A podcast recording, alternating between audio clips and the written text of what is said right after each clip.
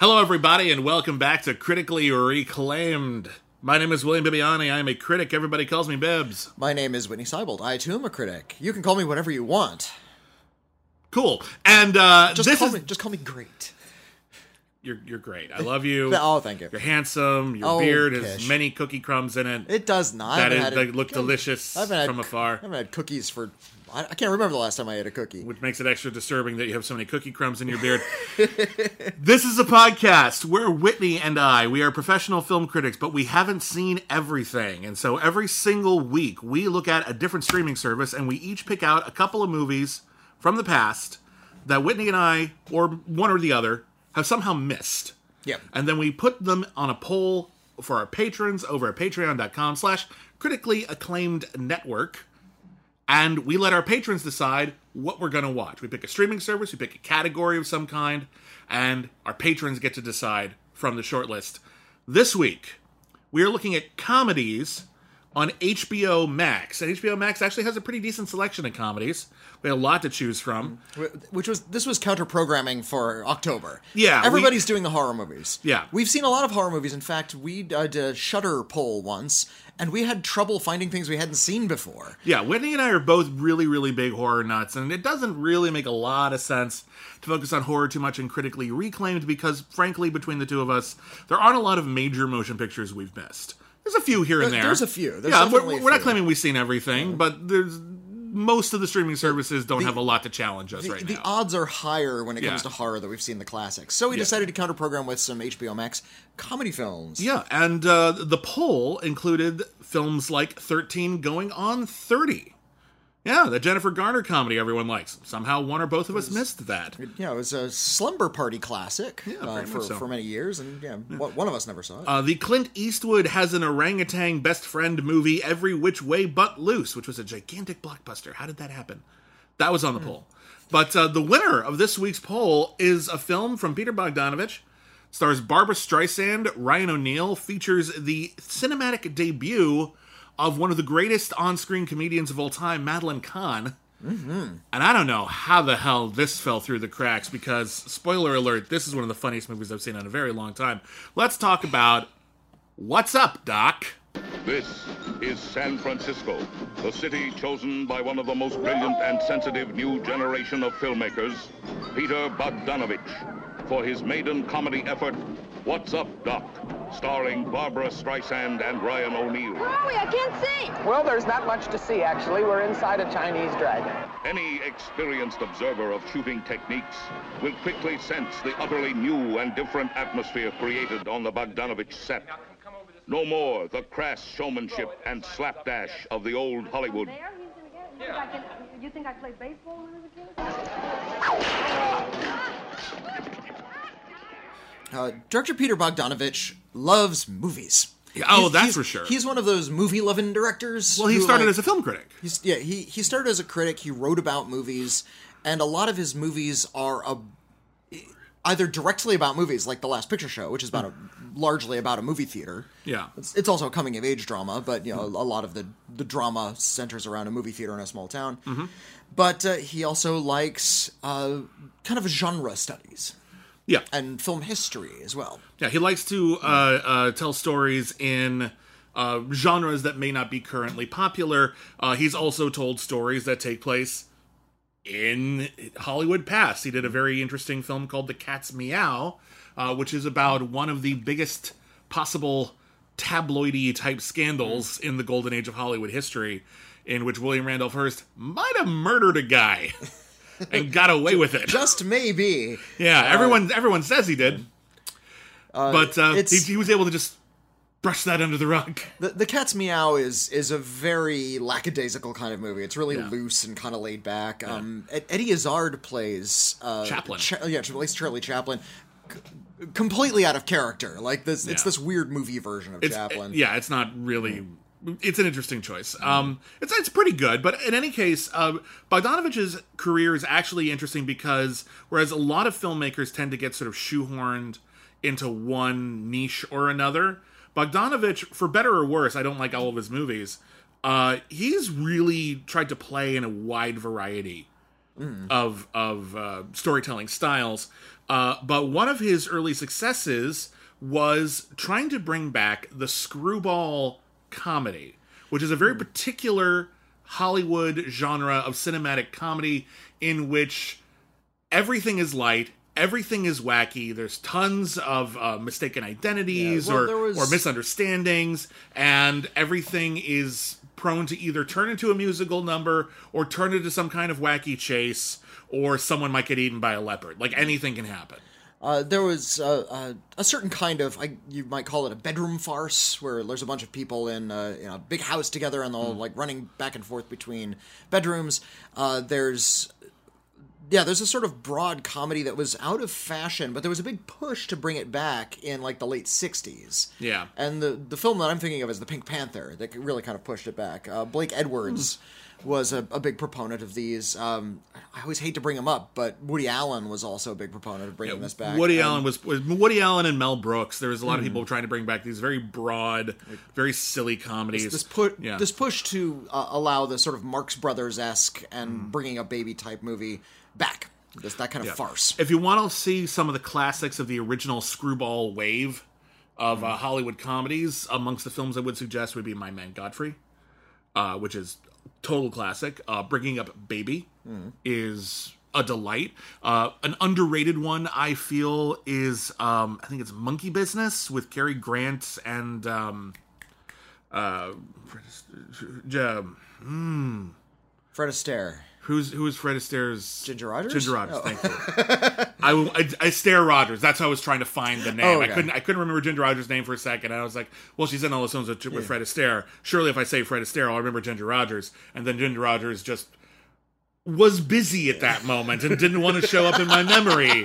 Ginger Look, Rogers she's got like, better things to do than be remembered by you. yeah, I know, and she's doing them backwards and in heels. So who am I to? anyway, I screwed up. But anyways, that's a very very funny movie. Um, these are very very silly films, but they're also, in a way, they're also a lot of them are commentary on how out of touch a lot of people are. Often the rich. Uh, the the wealthy, the people who have no real problems, and how they are allowed to be kooky eccentrics who destroy everything. Yeah, that, that's definitely the Marx Brothers mold. Um, Mm-hmm. Another big influence on uh, Peter Bogdanovich, specifically for this film, to steer it toward What's Up, Doc, is Bugs Bunny. Yeah, the old Looney Tunes cartoon. Uh, The old Looney Tunes cartoons. Uh, it's I've heard this uh, parallel made by several critics that uh, Disney made uh, these very classical cartoons, classical music, whereas the Bugs Bunny cartoons were jazz. They were a little bit messier, but a lot more improv. Uh, they were a lot more. Uh, uh, just sort of ex- exciting and earthy rather than uh, sort of mannered and, and, and formal. I don't really agree with that. I, I, I you, you watch like a something like the Old Mill versus Duck Amuck, and I know those are like twenty years apart, but those know, are 20 years apart exactly that's a good point i feel like if you look at a lot of the early merry melody looney tunes and you look at some of the uh, early era mickey mouse cartoons they're playing in the same sandbox i think. And So, then yeah, i think if- i think what happened was like looney the stuff tunes from the '30s. Then yeah, i feel like what happened was looney tunes became far much more about conflict than the disney shorts did after a while. Well, they became about comedy, which, whereas the Disney shorts were a little bit more freewheeling and visually interesting, but they were Yeah. rarely, rarely laugh out loud funny. And I feel like a lot of that com- I feel like a lot of that comedy comes from conflict because there's people you can explode. Yeah. because there's a lot There's, more there's you can do. le- there's less dynamite in Bugs Bunny car- in uh, Mickey Mouse cartoons than in Bugs Bunny cartoons. significantly less. Yeah. Um, and I think as a result of there being less conflict, there's often a little less madcap energy. Um, but I feel like that's for me. That's where I think the bigger distinction is. But we can we can agree to disagree, and there are other people who know more about it than we do. I haven't seen every single Disney cartoon. I haven't seen every single Looney Tunes cartoon, although I've tried. Um, I'm a huge fan, and so is Peter Bogdanovich. So, what's up, Doc? uh, stars Barbra Streisand as the Bugs Bunny character, basically. She is an instrument of chaos. She is very bright, but she's also uh, kind of a grifter when we first meet her in the movie. She's uh, perfectly willing to con and trick people in order to get what she wants, but she's effortlessly charming. She's, She- she's- very, very uh, alluring. She's desperately trying to seduce Ryan O'Neal. She she oh and, and who can blame her because this is 1972 Ryan O'Neal. This is prime O'Neal. Well, it's also Prime Streisand. is so so Prime we, we, we got these two like young young attractive comedians sort of at the height of their powers. yeah. Uh, Ryan O'Neal, who is already hot off of uh, the film um, Love Story, Hmm. which was a gigantic monster success. Also It was- sucks, but it uh, was yeah. huge. I've actually never seen it. Oh yeah. Uh, It's- but it's- it's I know all about it. Like it, it tries to be really like earnest, but it's Yeah. super corny. You ever see the sequel?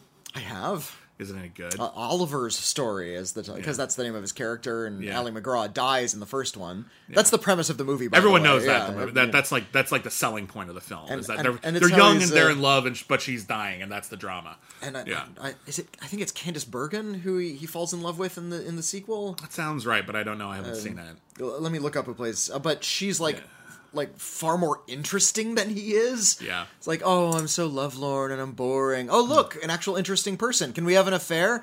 I don't know. I'm boring. Well, I'm not. The uh, That- that's kind of kind of the premise. the uh, if you've ever heard the if you don't know the film uh, Love Story, uh, if you've ever heard the expression "love means never having to say you're sorry," a that's a stupid thing to say, and b b it's from Love Story. Yeah. Uh, but uh, in any case, Ryan O'Neal was a big was a big star. Barbra Streisand already had an Academy Award. Uh, she's also a gigantic star, singer and actor alike. Um, and uh, and we've got an amazing supporting cast here too. Again, Madeline Kahn makes her cinematic debut. Several uh, several actors who would just two years later would be in uh, Young Frankenstein and Blazing Saddles. And Paper Moon, some of them too. Yeah, so we have uh, not just uh, Madeline Kahn, Mm-hmm. Who making her film debut, but we have Kenneth Mars. Yes, Kenneth Mars. You might also remember from The Producers and Young Frankenstein, as you said. Um, let's see, who else have we Uh, got here? Austin Pendleton. the great Austin Pendleton, wonderful character actor. Hmm.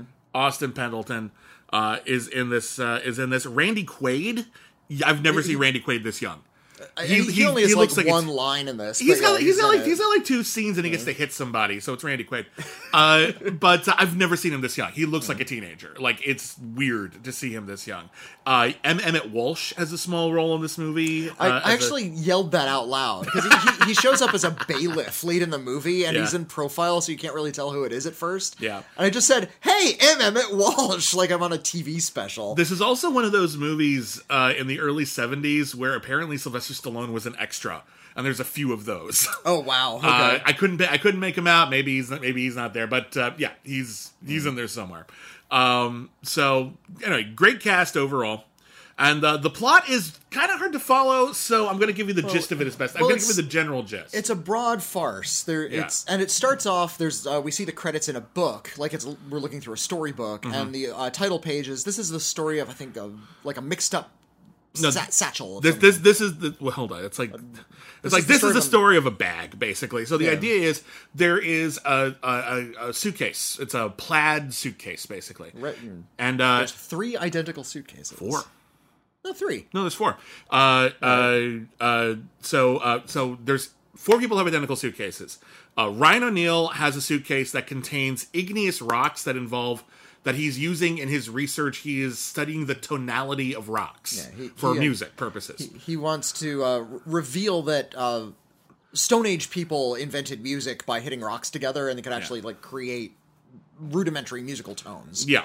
Uh I don't. I don't think that's a real thing. No, there's a, there's a tendency in a lot of screwball comedies for like when people are supposed to like have a brilliant idea to just come up with this really silly idea or Yeah. something that is blown way out of proportion. My favorite version of that is in the Palm Beach story, where uh, Joel McCrea is an inventor and what he's trying to uh, raise money for is to build his invention of he wants to cover all of New York City in a giant net, a steel net.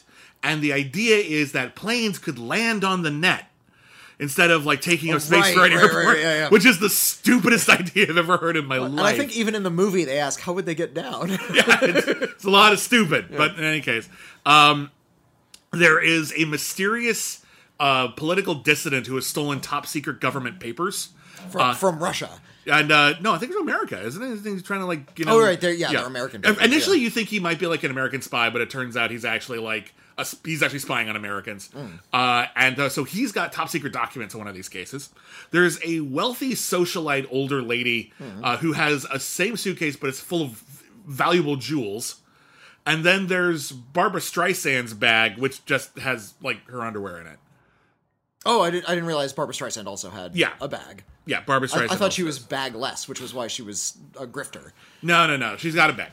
She's got it back. But um, at the beginning of the movie, Barbra Streisand seems to be uh, she's hungry, and so she comes up with a scheme to go into a hotel, uh, order room service for a room that doesn't have anyone in it, and then just say leave it outside the door and take the, take the food. N- not a bad grift. No, no, go. honestly, like especially at a time when they probably didn't like have it computerized and like know who was in each room. Like, Th- And you can still do that to an extent. It's like Hmm. uh, you go to a hotel, just charge it to my room.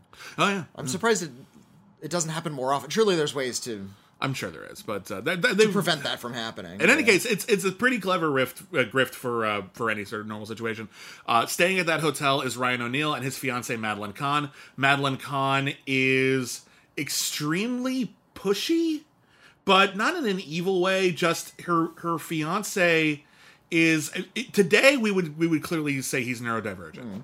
He is definitely not responding to stimuli the way a typical person would, um, and I don't mean typical in a positive way. I just mean he's neurodivergent. Um, in in wacky comedies, these characters were just considered eccentrics, but nowadays we would probably look at someone like Cary Grant's character and bringing up Baby, uh, and we would say to ourselves, "Oh, okay, cool." So it's kind of fun to see like people the, uh, who view the world differently and who respond to stimuli differently find each other. it's really sweet and Well, romantic. and there's a, a lot of, uh, and this is sort of the birth of what would come to be known as the manic pixie dream girl, where there's sort of like I think a- the a- birth was Katharine Hepburn and bringing up Baby, Uh, yeah, or, or yeah. Carole Lombard and my uh, my man Godfrey. I think predates I was, that. going to but say yeah. Lubitsch probably invented it because Yeah. Lubitsch invented everything in comedy. uh, but uh, yeah, this idea that there's uh, sort of a straight-laced, button-down, socially awkward, maybe kind of quiet, nerdy type of male Mm-hmm. who runs into a much more free-spirited uh, young woman who finds him very attractive and, Mm-hmm. And gets him in brings tons of trouble. Gets him in a lot of trouble, but in so doing, brings him out of his shell. And in the better ones, she also learns to uh, sort of meet him at his level a little bit. Yeah. Rather than just sort of yanking him out of his comfort zone. exactly. Um, But the the idea being that these these neurotic men need to be pushed out of their comfort zone to sort of enjoy a lot more of Life. Earth's earthier pleasures. Yeah. Um, she immediately zeroes in on Ryan O'Neal and decides, I am gonna fuck that. And And you get it because it's Ryan O'Neal, and Ryan Yeah. O'Neal is he looks like a superhero. He's super does. handsome. In yeah. fact, even even when he's playing a nerd, he's very attractive and very, there's uh, there's a scene in this later on in this movie where he uh, he's struggling with his his clothes. He's trying to get dressed for bed, Oh yeah. And he Manages to take off everything except his bow tie. He has his glasses and his bow tie, but gets his shirt off. And I'm wondering if this predates Chippendales. Uh, I don't know, but that definitely the first thought in your head when you watch that scene now is Chippendales. Yeah, Uh, Chippendales dancers wear that. yeah, Yeah. Because Ch- Chippendales was founded in the 70s. You look that up. I'll, I'll keep telling about the plot. Chippendales So- didn't start until 79. Okay, so maybe that was in there after somewhere. this. So maybe this is like the the birth of that look, like the hunk in the bow tie. Uh, maybe it's direct, maybe it's indirect. Maybe that was just the style of Hmm. You know who I learned was a? Chippendale da- Chippendales dancer recently? Uh, Robert Z'Dar. Was Oh, I did hear that. Yeah, yeah, yeah, yeah. That's B, cool. B, B movie legend Robert Z'Dar was a Chippendales dancer. Um, but uh, in any case, uh, so she's decided she's going to boink Ryan O'Neal. Uh, there is a scheme, but also bilk him. oh yeah, she wants she wants him to, to buy her things, but she gives that up. She gives up on that really fast, actually, when she realizes that They're- he's they're kind of a, mean, he's it's it's kind of exploiting a naive child at that point. they're- he's they're, uh, he's he's too easy a mark. She feels bad. Their meet cute is in the uh, uh, gift shop of the hotel where all, most of the action takes place. Yeah. and uh, she's in the gift shop. He's there. He like takes a rock because he's interested in rocks. He sees her and she uh, goes up to the clerk and starts giving him stuff and saying, "My pa- husband will pay for all of this." Yeah. he's just looking for a bottle of aspirin for Eunice, played by Madeline Kahn, his actual fiance. Yeah.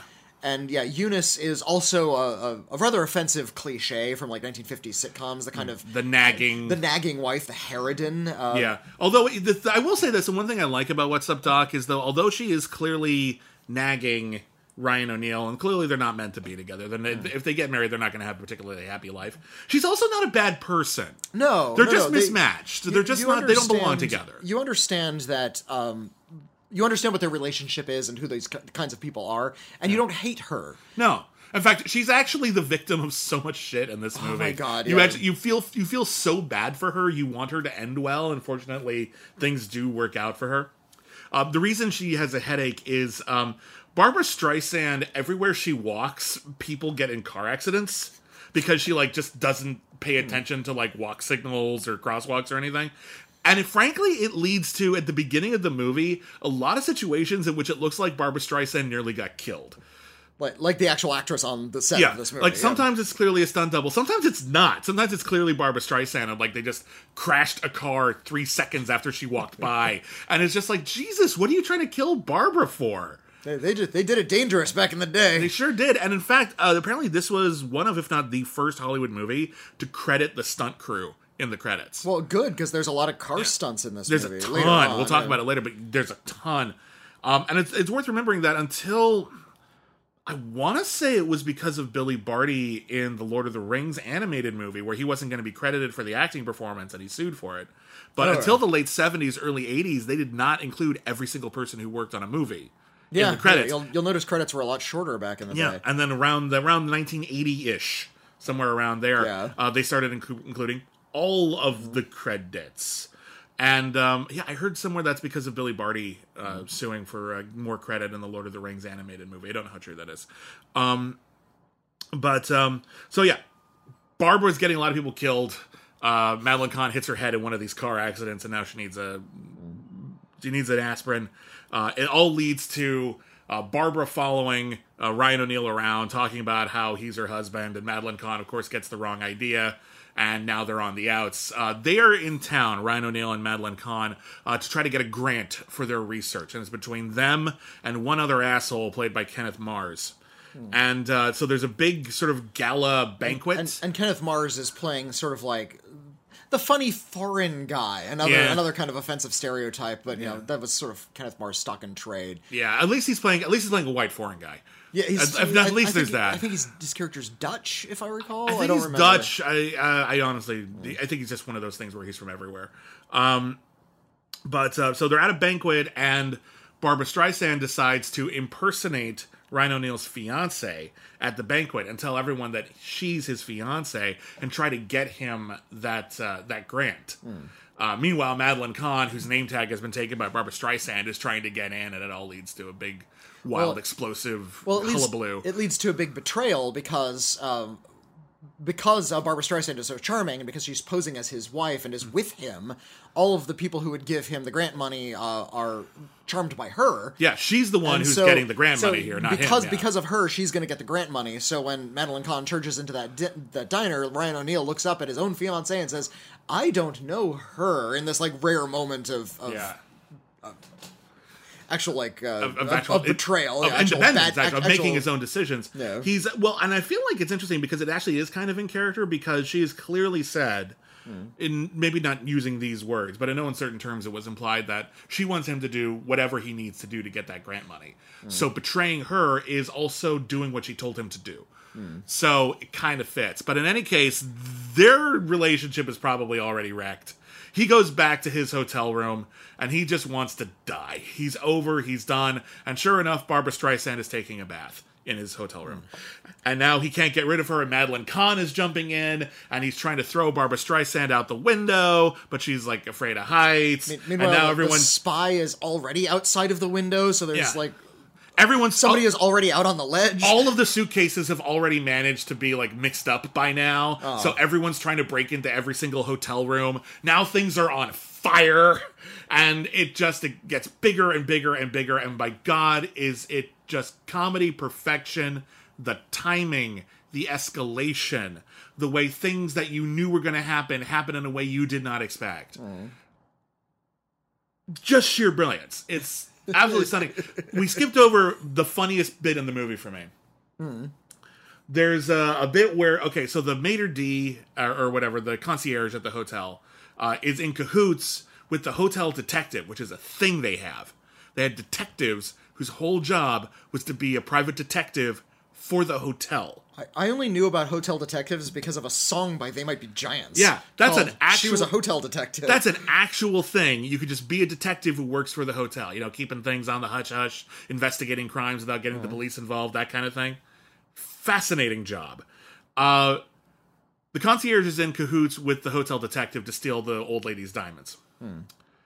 And the problem is, is that he's had he's like misplaced the, the satchel, so the concierge has to like go upstairs and like switch some things around in order to get the, the diamonds, or so he thinks. And he tells the hotel detective to stall her. Hmm. And the guy's like, How am I supposed to do that? And the concierge says, Use your charm. And then he's like, Okay, charm. Charm. And he's like walking up to her, just saying charm, psyching himself up. Charm. And then he violently trips her. he just trips her right there in the lobby. And then later on, we cut to her getting off of the elevator and her getting off and him getting off after her, still trying to violently trip her. it's it's good. It It's- sets it's you up. you think yeah. you know what the joke is going to be. He's going to try to be charming, and he's not. And then he just trips. Here- he- here's the great thing about what's what's up, Doc, and the way it kind of differs from a lot of uh, modern com- modern comedies are, I think, a little self-aware. They know Yeah. they know, and this is a self-aware comedy as well. This is a farce that is Yeah. a throwback. It's Yeah. you know, something that wasn't common at the time. a lot time. of spoofs to movies that people might not instantly Mm. recognize anymore nowadays. Like the big car chase at the end is a big uh, uh, spoof of the movie Bullitt, Yeah, which is uh, famous but probably not instantly recognizable to people anymore for the most part. yeah, it's uh, which uh, both of these both of those movies take place in San Francisco, if I recall. Yeah, but uh, I feel like you see a, a, a sort of a well crafted comedy these days, an actual scripted one, when they rarely come along. Yeah. and uh, yeah, Game like like a, Night.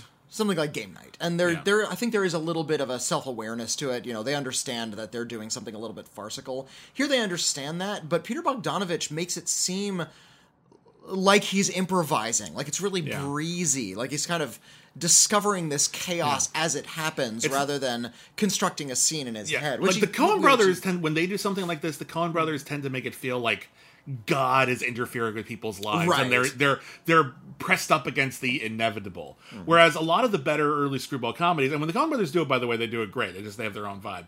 Um, a lot of the early screwball comedies just feels like everyone is behaving in character, Hmm. as kooky as that is.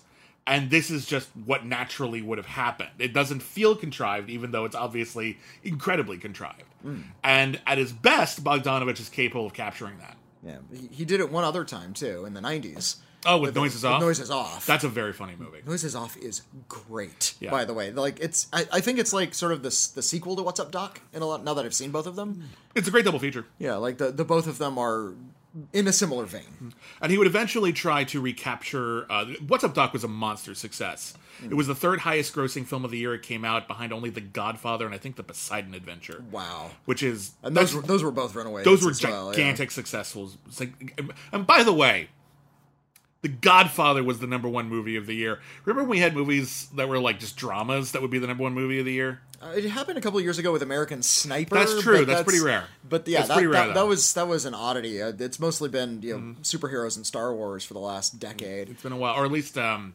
uh, pre-existing IP like Jurassic Park or whatever. Oh yeah, or uh, Harry Potter. Yeah, that kind of thing. Catching uh, uh, Hunger Games. I couldn't Hunger Games. the There you go. Games, That yeah. kind of thing. Uh, but uh, where was I going with this? I got distracted, but it was a monster success. Everyone was happy. And it was a good. Oh, he also tried to recreate this success in the late seventies uh, with a film that was basically trying to be this, except more of a musical called "At Long Last Love," Oh no. which is Oh, no, I, legitimately a bad movie. Like Hmm. it's it's not entirely without charm because like the actors, it's got a good cast. Oh. Uh, it's got Burt Reynolds, Madeline Kahn, Cand- not Candice Bergen. Um, who's the other Candice Bergen from Moonlighting? um, the the other Candice Bergen. yeah, you know from Moonlighting. Oh, who was in? I you know I never saw Was that Moonlighting. you, you never saw Moonlighting? The show Moonlighting? No, no, no. Well, I was. I, I think he was a little too young for Moonlighting. Cybill Shepherd. Oh, I so, okay. Oh, shit. The other Shepherd. kid is for his Sil- Cybill Shepherd. To, me, yes. to my mind, yes, they're the same person. I wasn't sure Um, you were talking about. Okay. Okay. Um. So it's got Cybill Shepherd. It's got Eileen Brennan. Hmm. Uh, it's a good cast. Uh, but it's What's Up Doc is wound so tight. It actually is, even though it feels breezy, it actually is very carefully calibrated. And at Long Last Love feels very loosey goosey to the point where it's just slow. It's just really slow. It's slow moving, and The- the, it was the- one of those things oh. where it's a musical. Burt Reynolds can't sing uh, like, all. not that way, and No. um, yeah, and they let the actors sing. I'm not sure if they. I don't think they sang on set. No, they did. The oh, that was they did it They like did. they were Yeah. recorded live. Okay, Yeah, some some of them were better at that than others. Uh, this they did went for the old fashioned movie musical motif where the songs don't have to have anything to do with anything, Mm-hmm. which can be fine if they're entertaining enough and not getting in the way. Except they're not entertaining enough and they get in the way. Um, I, I couldn't even tell you how this movie ended. Put a gun to my head. I just I've seen this movie twice, and it's so love. damn bad. Anyway, um, so it's it's he couldn't capture that lightning in a bottle every single time. But what's up, Doc? Is a- is is a We, uh, wonder. We showed at Long Last Love at the New Beverly. Oh wow! Can you guess what the double feature was? Like, what would you pair? What would Uh, you give, pair? give, give me a hint. Was it classic No, Hollywood it's, or it's was new, newer film. newer film? So they paired it with Xanadu. No, newer than that. Newer than that. Yeah.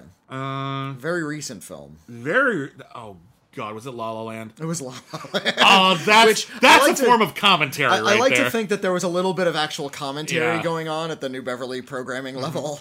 because one of the things it's interesting because one of the things that like fans of like old school musicals one of the things a lot, lot of people not everyone but a lot of people were critical about for la la land Mm-hmm. was that ryan gosling and emma stone are very charming performers they're not singers and they are definitely not dancers No, they, learned the choreography They and they steps, but you can Yeah. tell that they're not like professional dancers. and when you compare the musical numbers in La La Land to the musical numbers in even a not very well regarded old musical, they do not hold up at all. and I've heard some people say, like, yeah, but it's okay because they're not supposed to be that good. It's a movie. They're supposed to be that good.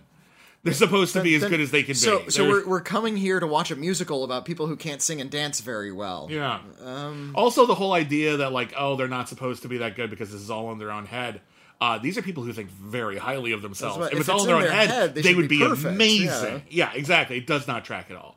Um, La La Land is not. La La Land is another movie that I think just got built up too much. It's it's cute enough, but like everyone treated it like the second coming of something, and it's not. It's just it's just barely okay. There's a couple of good bits. The ending's good, that kind of thing. Um, anyway, we're we're off track.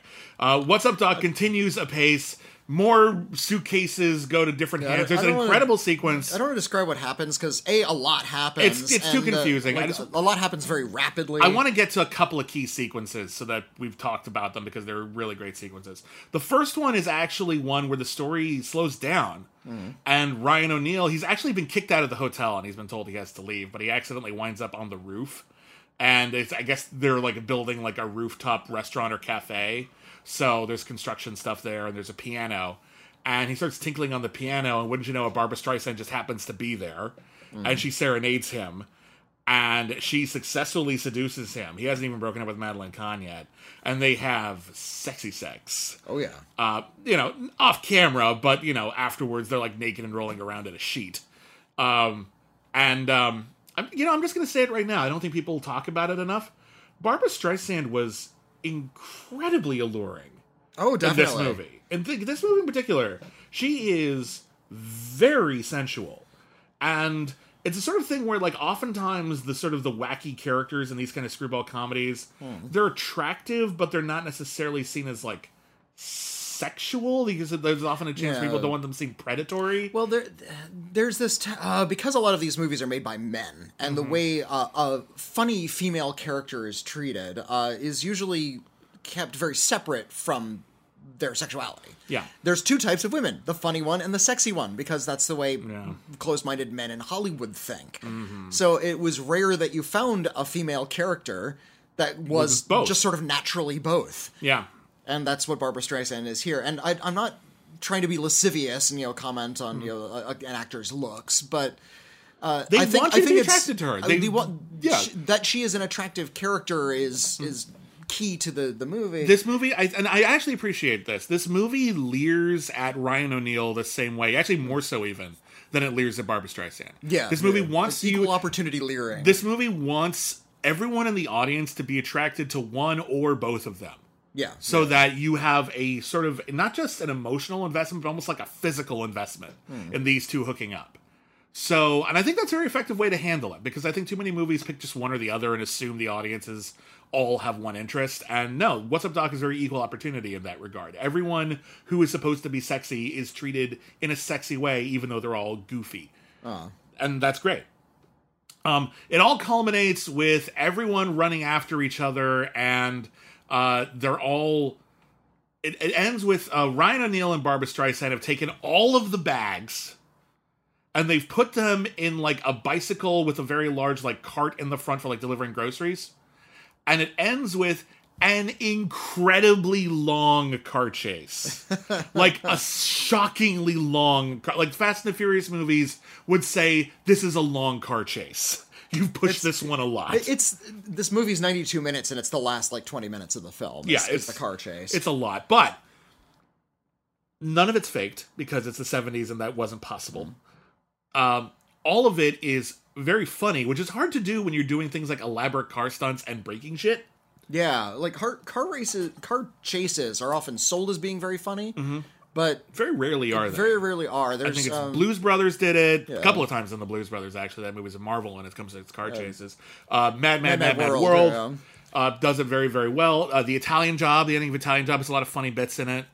Um, There's and you have to do something kind of funny with it. Uh, I remember there was a, a cute ga- uh, car chase gag in Twenty One Jump Street. mm, oh yeah, Where uh, they on there's a big freeway chase and they're crashing into cars and they crash into a gasoline truck and nothing happens and they crash into liquid nitrogen or something else really dangerous and then they crash into a chicken truck and the chicken truck explodes. Yeah. like the chickens themselves explode. That's a you know fun subversion of, of action movie tropes. that, that another good one in uh, Twenty One Jump Street where um, they've already like broken so much stuff that Ice Cube tells them that uh, they're out of money. Like we don't have we don't have unlimited funding for this undercover op. You can't do anything else now. We're out of money. So when there's a car chase that shows them like driving into a building and then screaming about all the expensive stuff that they're breaking, That's right. and then just a, driving a, a static shot of the exterior of the building. yeah. actually. That's genius. Oh. and I think don't they even drive past it? And isn't even like the Benny Hill Memorial Building or something? Yeah, it, it- it was the Bennett Hill Memorial. Yeah, it's a little cute little gag there. great little gag. Um, the gags in What's Up Doc are stunners. The, the the pane of glass gag pays off beautifully, and I'm not going to describe the pane of glass. Oh but you, gag, you know the yeah. I will say this you know the gag and you've seen it in all kinds of movies and cartoons and things where there's a car chase or someone's driving really really fast and you just see two poor construction workers walking across the street with a giant pane of glass. Mm. This pane of glass literally has like an X in it so you know where the car is supposed to drive through. well, that, and that's you something know where they actually they do in being a glacier. I know. I'm just saying, like Yeah. you, so you see where it's there, and so you're waiting for it to happen. And the the trick is, if you're doing the gag, don't let it happen the usual way. Hmm. Uh, my favorite version of this before I saw What's Up Doc was in Wayne's World. Wayne's World, Two. Wayne's World Two, where Yeah. uh, uh, They- they Wayne drive- and Garth are, are walking through uh, like an area, like a, a an, an At the beginning of alley the that- movie. an alley where they're clearly going to have a car chase later Yeah. because. He asks, "What are you guys doing?" Well, it's their job to carry that pane of glass back and forth all day. Well, what's your job? It's my job to make sure we always have plenty of watermelons. Yeah, I, mean, I push this fruit cart back and forth all day, like things Yeah. that Yeah. people crash into. And they're just like, chases. oh, this is interesting. I wonder if this will be important later. And then later on, there's a big car chase, and he smashes through the glass, and they break all the watermelons. And all those construction guys who normally would be like, ah, nuts. They're just like, well, our, Our- job is done. a job well done. Yeah, just Um, waiting for the car chase to come through. the way that they milk the pane of glass gag in What's Up Doc, study this in school. Study this. Yeah, they yeah. say that comedy cannot be explained. That is not true. I have taken college classes in comedy. comedy cannot be explained without making it less funny because you're treating it like some kind of math equation. But the idea of setting things up and then taking away the payoff and then delivering the payoff in a different way, there is a kind of chemistry to that that you can teach. And that gag alone is you could spend an entire day on that in college and not get all of the details right. They just fucking nailed it. Astounding. Um, there's a lot of gags because it's San Francisco. There's a lot of gags about uh, driving cars down very, very steep roads, uh, including one road that's got like eight hairpin turns on it. It's like the twistiest road in in the world. Yeah, yeah. Um, there's one where they it's, drive it's down. a tourist attraction. I forget the name of it. They drive down this very famous like set of like long steps, and apparently they permanently damage those steps. Oh no! And as a result, San Francisco now requires anyone who asks for a shooting permit in San Francisco to be extremely detailed about what you're going to film Nah, because they were not happy about that shit. San Fran. Have you ever been to San Francisco? Yeah, downtown, San- downtown San. Francisco. I've been a It's- bunch of times, yeah. It, it's incredibly hilly. Oh yeah, it's, incredibly difficult to get you around. You will get cardio if you live in San Francisco. Oh yeah, like yeah, oh yeah. my god. Your your your calves are going to be bigger than your head, and uh, it is not conducive to car chases. no, it's uniquely unconducive to car No. chases, which is why it's perfect for car chases. I, I suppose so, but It's where you want to do it because it's crazy. There's one of my favorite video games ever was called San Francisco Rush. And it's a it's a it's a car chase through the streets of San Francisco and everything is a ramp. So you Oh, can gosh. constantly fly your cars off of shit. um but uh but anyway, it's it's incredible that they did all of this and that they did it. I think I had like 19 days to shoot it, Hmm. which when you see them how much they got does not feel like a lot. Like it actually is really quite incredible. Um stuntmen were hurt oh yeah. in the making of this, and you can But like tell I said, they, they did it dangerous. there's a couple of people. There's a couple of falls that look like, oh god, that that at least tweaked that guy's back. That's not good. if you're- One guy okay, got if, knocked uh, unconscious by hitting his head on like an awning during like the final Mm. bit of the car chase, where he's like flying through like some tents and stuff, and that sucks. Mm. If you know, if they're you're a stunt person and you know you're you're putting your life in danger Yeah. for entertainment, and it, it's it's a dangerous, difficult job. Very much so. and something something wrong happens and you do get injured Yeah. uh, which does happen Uh, Yeah, it does. it's, it's, it's safe you can take precautions but you're still doing a You're, dangerous you're thing minimizing the risk, but on a long enough timeline, there's a greater potential for risks or something bad to go to happen eventually. It would you want the take where you got injured Mm-hmm. to be in the final cut just to show off that yes i got injured and, and I, at least my injury Yeah. lent to the film I- or would you want that to be like would you want that to be hidden away and you want like the actual more professional shot to be left in the movie because the injury is a little bit less responsible Well, I think there's a couple of different takes on that, and of course, I think any stunt person is allowed to have their own take on that. Um, they're the ones who did it; they're the ones who got hurt. I think they should definitely be in on that decision. Um, I think if you can tell the person got hurt, you don't put it in the movie because it hurts the movie, especially if it's a comedy. Like the whole point is, it's a comedy; people don't seriously get hurt. You know, it's it's always pretty light and frivolous. Um, but if we saw just like at the end of this, like someone was like missing a leg or something. Oh, God, no. Like it depends on how vividly the injury uh, is captured on camera as well. Um, I know like people like who did like Mad Max stunts who got injured who wanted them in the film because they were just that awesome. But um, and of course, and it's, it fortunately doesn't happen often, but it does happen. Stunt people have died making movies. Never use that footage. Don't you ever use that footage. Yeah. That's incredibly irresponsible. Um, That that's that's the kind of stuff. Uh, an, an old friend of ours, the late uh, John Schwartz, Oh, yeah, uh, yeah. who who is the founder of Faces of Death. yeah, Uh, look up the- cult- major cult phenomenon. Faces. of Look, Death, look up yeah. Faces of Death. Yeah, if you were you were an, uh, an incredibly unhappy goth in the '80s, you knew about this stuff. um, uh, but yeah, the he would like sort of compile like death and injury footage just in a in a cassette. So a lot of it was staged. Some lot of, of it but some staged. of it wasn't, and true. like some of it was like actual footage of animals being hurt. And you know, if if you were into that kind of shock, that that's what those Mm-hmm. were for. Yeah, they were basically Faces of Death existed for like It's like people- dares, yeah, yeah. You, I dare you to see Faces of Death. That's why that existed. It was I dare you to confront death. Hmm.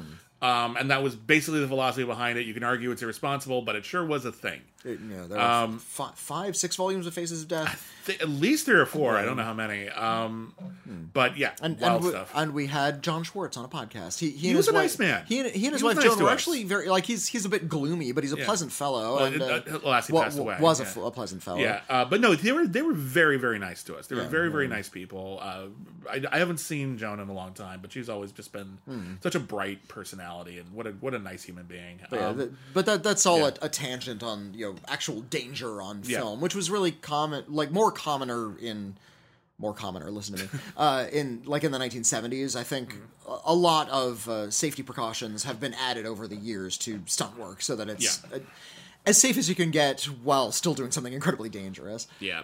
Um, What's Up, Doc? Uh, it ends happily because it's a comedy.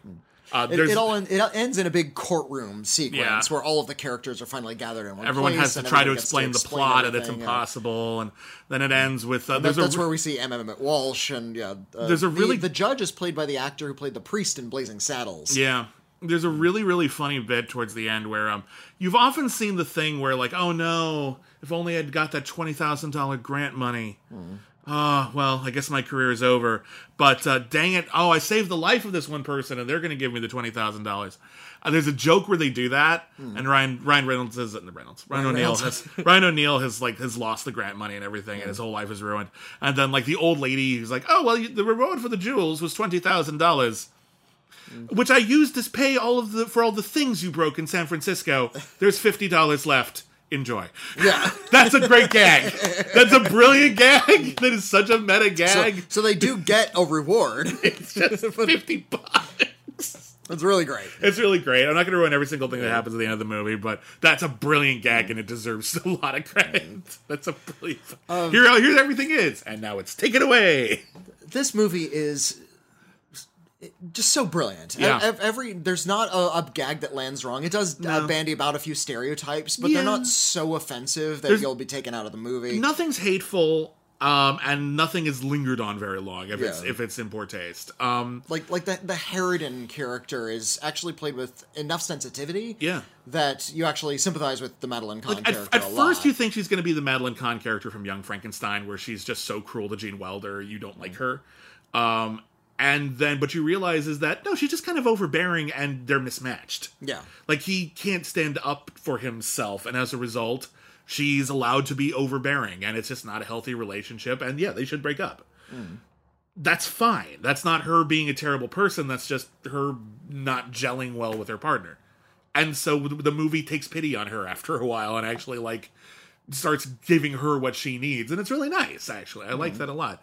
Um, yeah, a staggering number of jokes in this movie, and a staggering number of them land really, really well. I think like the worst joke in this movie is still kind of funny, like which is really impressive. well, and it's one of those movies where um, it can make a dumb joke, but it's kind of aware that it's making a dumb joke, so Yeah. you laugh anyway. Yeah. Well, There was um oh, what was I just watching? Um oh, I was uh, watching the the Muppets Haunted Mansion. And when Gonzo and Pepe the Prawn walk up to the haunted mansion and they're greeted by uh, the the host, uh, played by Will Arnett, and there's a brief introduction, and then he says something to the effect of "Walk this way." Uh, And- and, they, and they walk in the same physical fashion he does. Yes. They don't. Oh, they don't. Okay. No, you don't resist that joke. You have to do that joke every single time. It's funny because we keep doing that joke. You don't miss an opportunity for humor, even if the humor is kind of lazy. That's actually one of the secrets to a lot of great spoof comedy, whether it's Mel Brooks or mm. Airplane or Top Secret, is for every genius joke, there's a lot of jokes that we're just, listen, we're just not going to let the opportunity to do this joke pass us by. Mm. We're going to do the joke it may be funny, it may not be funny, but we're not going to miss an opportunity. What's Up Doc doesn't miss an opportunity for a joke. Yeah. yeah. Never. Some of them are funnier than others, but they're all funny, and that is astounding. This is one of the best comedies I've ever seen. Maybe not number one, but it's one of the best.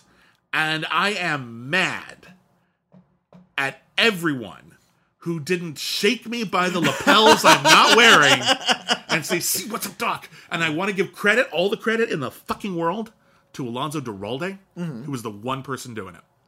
One person who was still ca- carrying the torch for He's, what's up. he's Doc. been telling me to see What's Up Doc. He's been telling me to see What's Up Doc. Alonso Duralde, incredible film critic for TheWrap, uh, co-host of the Linoleum Knife podcast. Please listen to it. It's a great podcast. Um, we've had him on the show several times. He's great. He has wonderful taste, and um, he was right and I was wrong. I mean, I wasn't wrong. I wasn't like resisting I it. I should have made the time. and, and to see this movie If, sooner. if Alonso's listening, uh, I just want to let him know I'm going to get to two for the road. Okay. Uh, That's a, that's like his That's favorite one- one, of his one favorite movies. Yeah. He, he talks about it a lot. I I've haven't- seen Two for the I, Road. have, I haven't seen Two for the Road. Okay. That's a failing on me. Okay. That is a, a serious flaw in my character, and I apologize Okay. to the movie and to Alonso Duralde for not having seen it yet. Yeah, it's a really good film. I'm not resisting it. I simply haven't gotten to it yet. Sometimes it's hard to make the time for these things, but sometimes, you know, here's the deal: we're all we're all critics, Mm-hmm. And we all want to encourage people. If we see something that we see as wonderful or that has Yeah. great value, we want to encourage people to see it. They're under no obligation to, Yeah. but we're not doing it because I don't know. We make I don't, I don't make any money if you see what's up, Doc. Like it's not that that I get nothing from it Mm. except the satisfaction that you've seen a good movie. Yeah. Um, so we're we're trying to do favors here. We're Yeah. trying to just make your life a little better by guiding you to a great movie. Uh, so don't make the mistake that I made. See what's up, Doc. If you haven't already, and a lot of people have, this was this won our poll on a landslide. So we're clearly behind the curve on this one. Uh, if you haven't seen What's Up, Doc, we've ruined some of the jokes, not all of the jokes, and definitely the way they play out is funnier than we described them. Uh, see this movie. It's on HBO Max. It's very, very funny. I'm so glad we did it. Uh, next time on Critically Reclaimed, we are heading over back to Disney Plus because it turns out one of us, Is it you or is it me? one of us hasn't seen a lot of the bigger Disney classics. Maybe not a lot, but more than you might think. So uh, we're going to focus on some of the bigger Disney animated movies that are available on Disney Plus, and the options in the poll are thus. And uh, actually, a bit of a warning: uh, Whitney is going out of town for a few days. There is a decent chance this episode might be the next episode. Critic Reclaim might be a little delayed, depending yeah, on how that works. For Uh, that, I apologize. no, no, it- and and we might be able to get it done in time. But if it's delayed, that's going to be what happens. But we'll put the poll up anyway. Uh, the poll, your options are Bambi, the feel-good film about a deer and his mom. And nothing bad happens at all. Lady and the Tramp, the feel-good film about a lady and a tramp. And It's it's about and dogs. It's about dogs. About dogs who fall in love and eat pasta. I know they remade it too. They did. It wasn't particularly good. It was fine, but it wasn't Okay. particularly good. Um, let's see. And then uh, The Lion King, the original Lion King, the animated Lion King. And I just want to say something right now. If you go to Disney Plus and you just look up movies and you look up animated, they will show you the 1990s Lion King, but not the Not the John 2010s Lion King, Lion King, which is also animated. which is also animated. what is what is the matter with you? It's animated. Uh, CG animated. I, I actually wanted to see like how because that is like photorealistic animation. It It's it's really advanced. It's looking. very a- impressive it's for an being impressive photorealistic. Tech exercise. It's Yeah. a it's a crappy movie. I think. Uh, Yeah, it but, is. I agree.